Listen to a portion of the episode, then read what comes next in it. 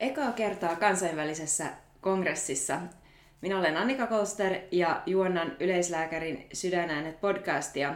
Minulla on vieraana tänään Johanna Suuroski. Kiitos Annika. Istumme Stavangerissa ja menossa on Pohjoismaiden yleislääketieteen kongressin eli NCGPn 22. kongressi. Minä olen nyt itse asiassa kolmatta kertaa tässä menossa mukana, mutta Johanna, tämä on sulle eka. Mikä on fiilis tällä hetkellä?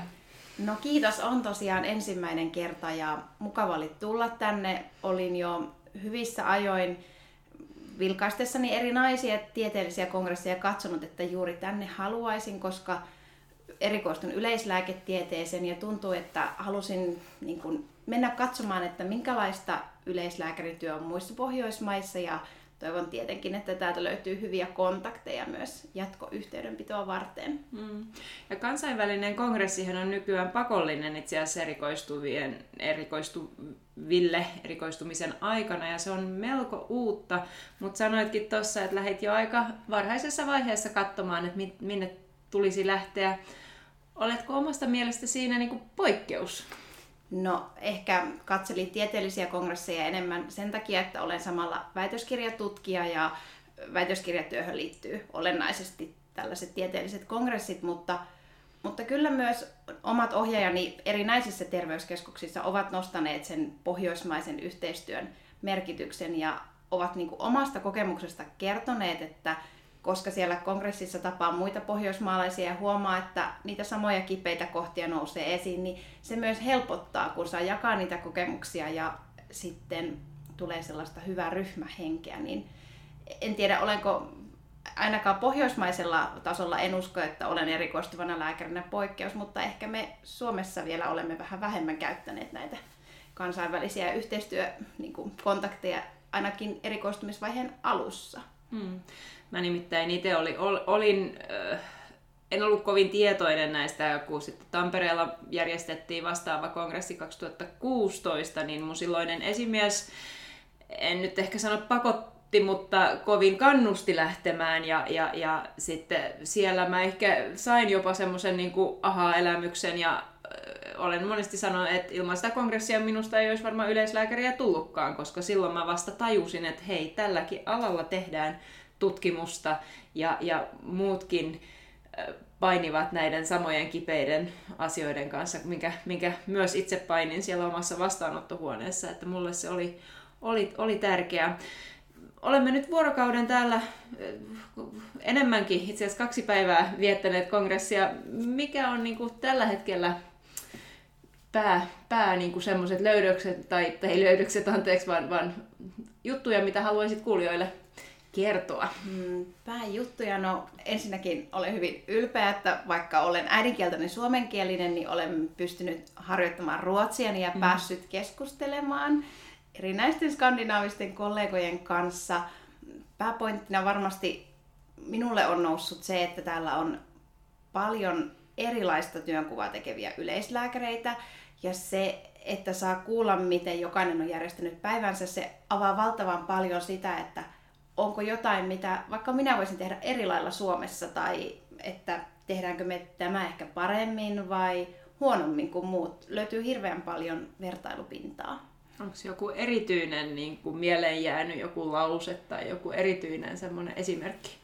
No, keskustelin yhden keskiviikon kinot-puhujan kanssa ja no, hän työskenteli kyllä Britanniassa osa-aikaisesti yleislääkärinä, mutta kun kerroin hänelle, että minä erikoistuvana lääkärinä näen seitsemän potilasta tai kahdeksan potilasta päivässä noin keskimäärin, niin hänelle joka putosi lattian asti ja hän oli aivan shokissa, koska hän tapaa 18 potilasta aamupäivässä ja saman verran iltapäivällä. Eli oli paljon eroja, emmekä vielä tule tulokseen, että kumpi on parempaa, mutta mm. teemme asioita eri tavoin. Ja, ja se on ehkä just itselle tullut aika vahvasti tässä, että, että kun asioita on järjestetty niin hirveän eri tavalla, että monet just etenkin tanskalaiset ja, ja, ja tota, norjalaiset, nehän pitävät meidän terveyskeskuksia jättikeskuksina, mutta sitten se niinku laatu ja, ja tavallaan terveyshyöty, se saattaa olla itse asiassa aika samanlainen, että et se järjestelmä voi olla hyvä monella tasolla, tai siis monella eri tavalla. Kyllä, en osaa ehkä tarkemmin kommentoida vielä. Olen vasta alkuvaiheessa, mutta ehkä sulla on tähän sitten napakammat mielipiteet. Niin.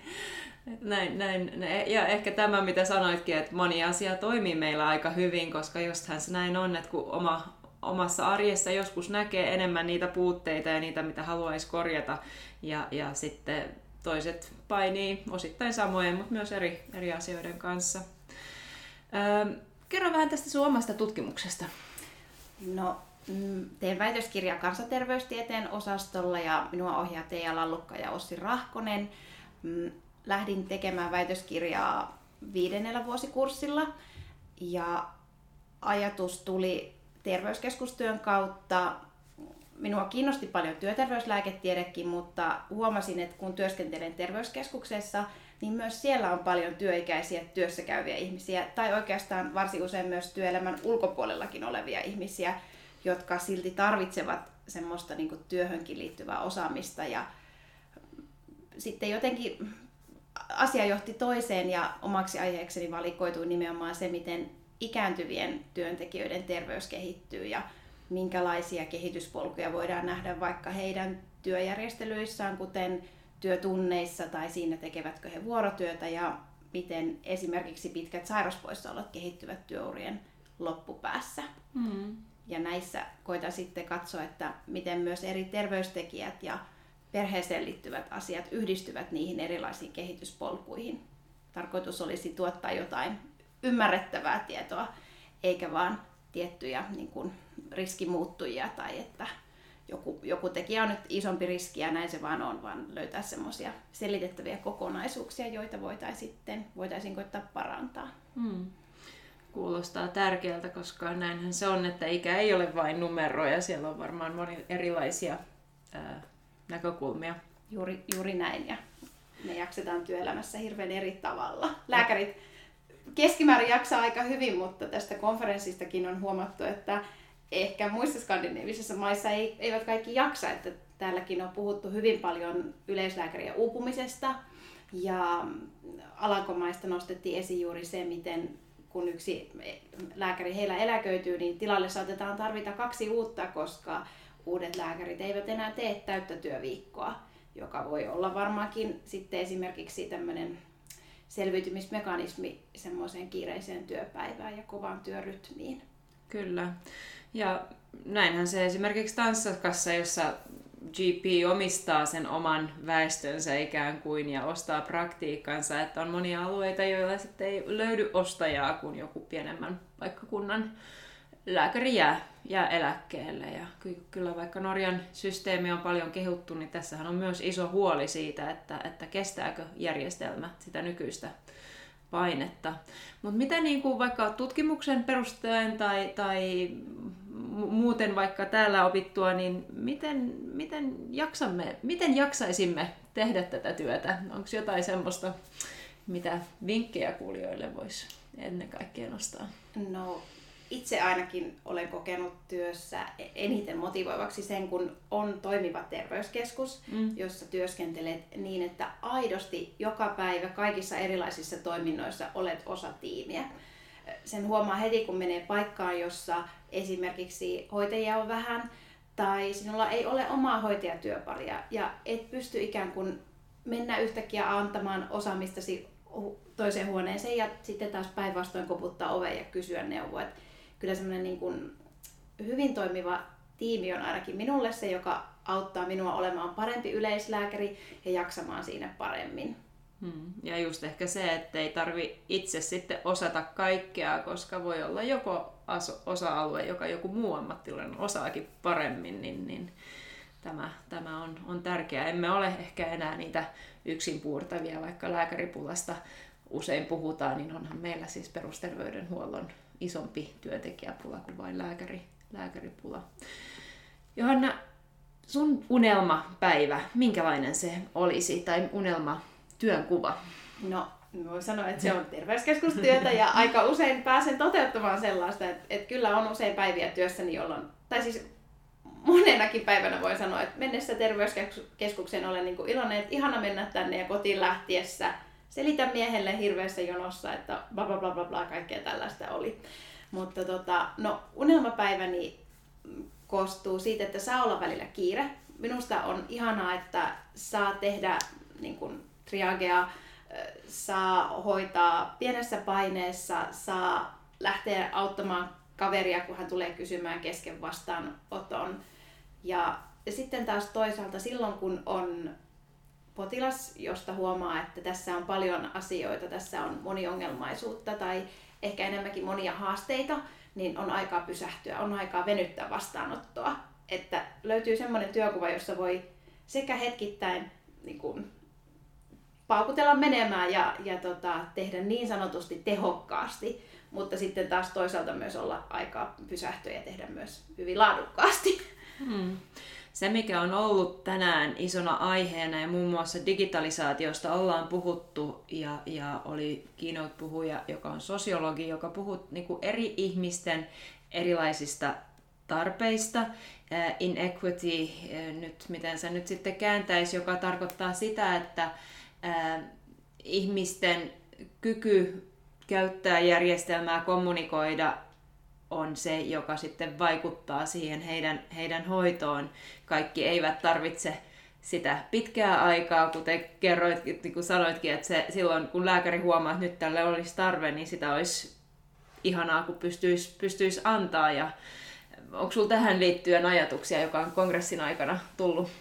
Mm, no ainakin, ainakin se, että Norjan malli ei nyt tuntunut ainakaan oman korvani houkuttelevalta, että, että siellä tota, kollega sanoi, että työtunnit on herkästi 60-70 tuntia viikossa, että saa tehtyä kaikki ne samat ajat. Että joka vuosi pitää laittaa lisää omaa aikaa siihen, että saa sen saman listan hoidettua. Eli jotenkin ei ehkä semmoinen yksittäinen puurtaminen, vaan just eri tavalla jakaminen, jakaa sitä vastuuta, että hoitajat on mukana, fysioterapeutit on mukana. Joo, ja, ja tästä oli myös yksi tanskalainen esitys, joka kuvasti aika paljon sitä, mitä monessa terveyskeskuksessa jo tehdään, että on, on sitä jaettua. Joo, mulle tuli niin kuin mieleen tästä just digitalisaatiosta, että monellehan se on hyvä työkalu ja, ja oliko se nyt niin, että, että keski-ikäiset valkoiset miehet, ne hyötyvät siitä niin kuin eniten, mutta se, että, että onko, onko ikään kuin semmoinen niin ei tarvitse olla diginatiivi, mutta osaa käyttää digiä, osaa lukea, osaa itse täyttää ja tuottaa ja ymmärtää, että mikä tässä on oleellista, niin se vaatii potilaaltakin aika hyvää koulutusta itse asiassa.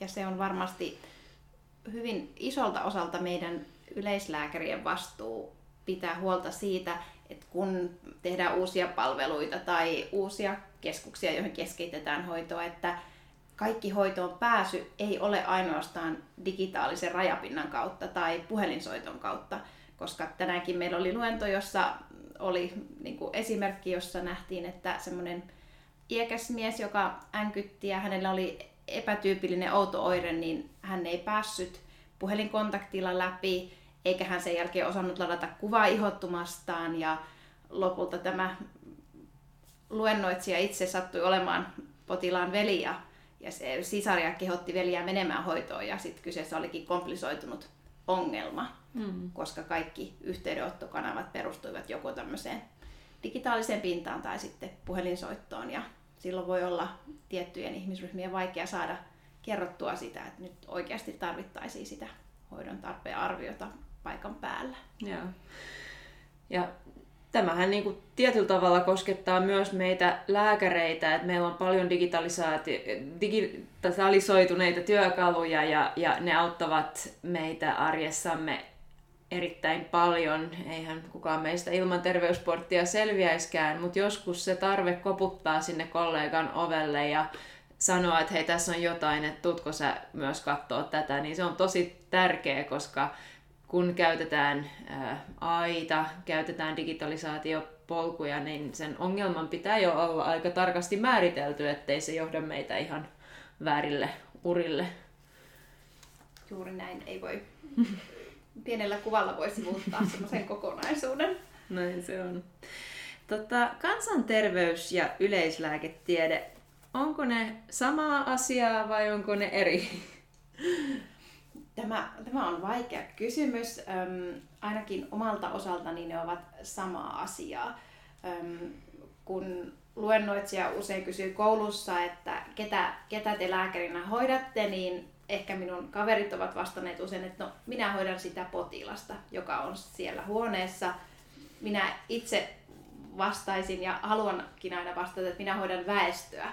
Ja katsomalla vain yksittäisiä potilaita kerta toisen jälkeen voi olla vaikea hahmottaa sitä, että minkälainen tämä väestö on tai minkälaisia ovat ne isommat kehityspolut siellä väestössä, jota hoitaa, niin tämän takia minä uskon, että kansanterveystiede ja yleislääketiede kuuluvat yhteen ja se auttaa ainakin minua työssäni hyväksymään tiettyjä rajallisuuksia ja, ja myöskin sitä, että kaikki ei, ei aina voi mennä niin kuin toivoisi. Esimerkiksi elintapojen muuttaminen on todella vaikeaa ja, ja sen kun tietää, miten vaikeaa se on väestötasolla, niin voi antaa itselle anteeksi, jos tupakka mini-interventio ei onnistu kymmenennelläkään kerralla.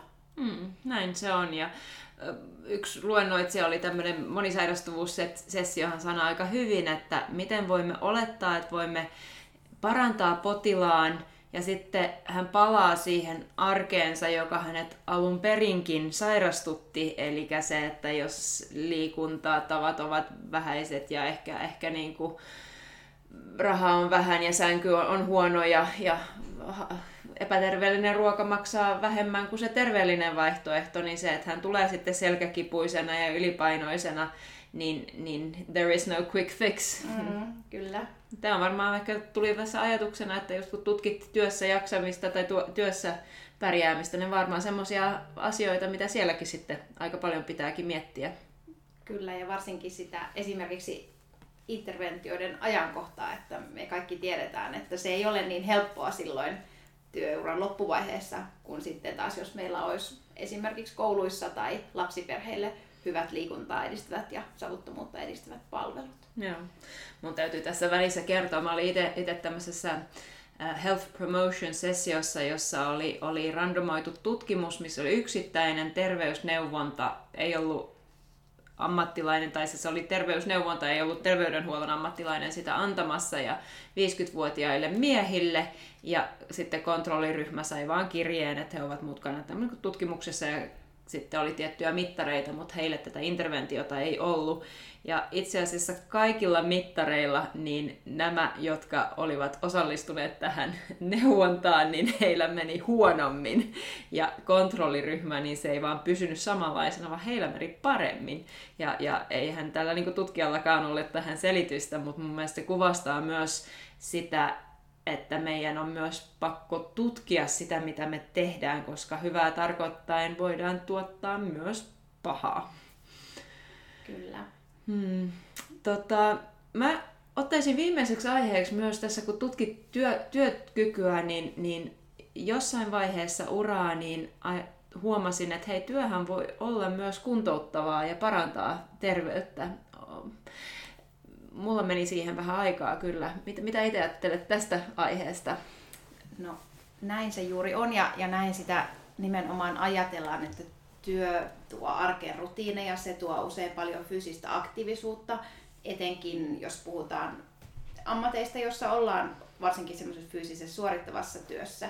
Tämä on muuten semmoinen aspekti, joka myös esimiesten kannattaa ottaa huomioon, kun suunnitellaan vaikka tyhypäivää, niin siivojia ei kannata viedä lenkille, vaan heidät kannattaa viedä vaikka ravintolaan tai spaahan, että, että suorittavat työntekijät ei tarvitse enää lisälenkkiä, että ehkä me lääkärit tai jotkut toimistotyöntekijät voidaan tarvita.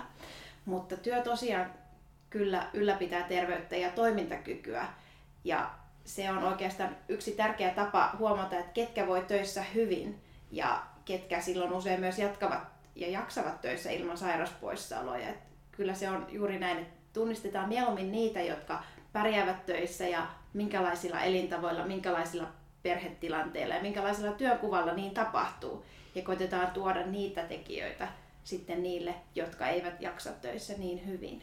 Hmm. Milloin itse tiesit, että sinusta tulee yleislääkäri? Um, olin ajatellut ensimmäisellä vuosikurssilla lääkiksessä, että tämä on tylsin erikoisala ikinä, koska kaikki on niin likaista ja kaikki on niin tylsää. Ei ole oikeita sairauksia, ei ole semmoisia niin oikeita diagnooseja, on vaan epämääräistä. Niin kuin puhuttiin paljon siitä complexity theorysta, tota, että EBM ei päde niin hyvin silloin, kun meillä on monimutkaisia likaisia asioita. Voin tähän väliin kertoa, että tosiaan yksi luennoitsija kertoi, että meidän potilaspopulaatio, jossa on tätä moniongelmallisuutta, niin potilasohjeista, niin vain 18 prosenttia ovat niin kuin tutkittua EBM. Se on sitten eri asia, jos on vain vaikka eteisvärinä ja vain verenpainetauti mutta, ja vain masennus, mutta sitten kun soppaan keitetään nämä sairaudet ja sitten vielä vaikka sairas lapsi, joka tekee sen, että ei pääse kontrolleihin, niin sitten ollaankin sopassa. Mutta nyt keskeytin. ei haittaa ollenkaan. Mutta valmistumisen jälkeen menin töihin Haminan terveyskeskukseen, jossa minut imaisi mukaansa semmoinen upea työyhteisö, jossa niin kun kaikki on samalla viivalla, niin lääkärit kuin hoitajat kuin meidän laitoshuoltajat. Ja tosiaan tehtiin tiimityötä, saadaan paljon aikaa, vaikka välillä on esimerkiksi lääkärivakasseista hetki tämä ollutkin vähän pulaa, niin se yhdessä tekeminen ja myös se ylilääkärin asenne siihen, että hoidetaan koko väestöä, löydetään juurisyy. Mä usein toin konsultaatiotunnilla jonkun medikaalisen ongelman, ja sen jälkeen hän lähti perkaamaan sitä, että kerro vielä lisää, kerro tästä ihmisestä, kerro siitä perheestä, onko siellä jokin toinen näkökulma. Niin kyllä se tapa työskennellä ja tapa kohdata potilas ja kohdata kollega vakuutti ja hän kehotti, että nyt on erikoistumishaku auki, niin laita paperit ja niin laitoin ja on ollut kyllä tosi tyytyväinen. Hmm. Hoidamme ihmisiä ja autamme heitä arjessaan. Meillä ei ole kaikkia vastauksia, mutta yhdessä näitä pohtien niin, niin pystymme auttamaan meidän potilaita paremmin. Johanna Suuruski, suuret kiitokset. Onko jotain, mitä jäi puhumatta?